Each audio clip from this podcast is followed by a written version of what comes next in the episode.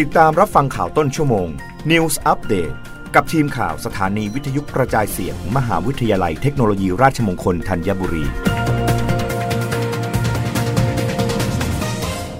รับฟังข่าวต้นชั่วโมง โดยทีมข่าววิทยุราชมงคลธัญบุรีค่ะรัฐมนตรีว่าการกระทรวงแรงงานชี้แจงเด็กจบใหม่มีงานทำแล้วกว่า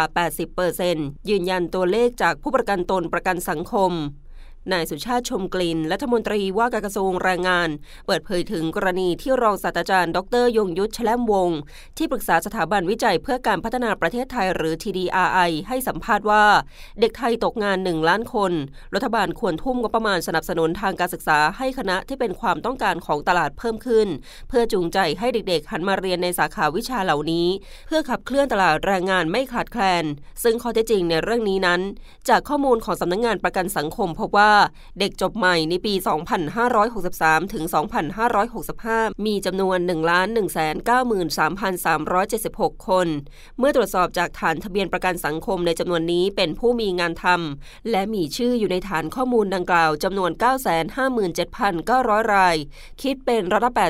80.27 ซึ่งจะเห็นได้ว่าในแต่ละปี มีเด็กจบใหม่ทยอยเข้าสู่ระบบประกันสังคมมาตรา 33 ปีละหลายแสนคน ส่วนที่เหลือจะหันไปประกอบอาชีพอิสระเข้าสู่ตลาดงานต่างประเทศ และตัดสินใจเรียนต่อทั้งในและต่างประเทศ กระทรวงแรงงานได้ดำเนินการตามมาตรการส่งเสริมการจ้างงานอย่างต่อเนื่องอาทิ โครงการโคเปเมนต์จ้างงานเด็กจบใหม่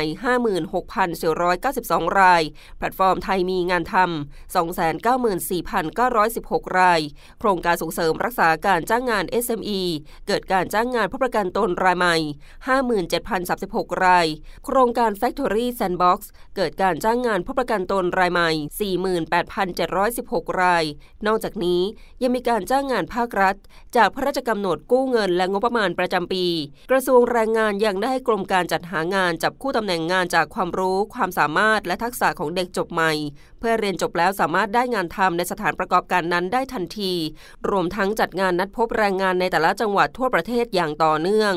รับฟังข่าวครั้งต่อไปได้ในต้นชั่วโมงหน้า กับทีมข่าววิทยุราชมงคลธัญบุรีค่ะ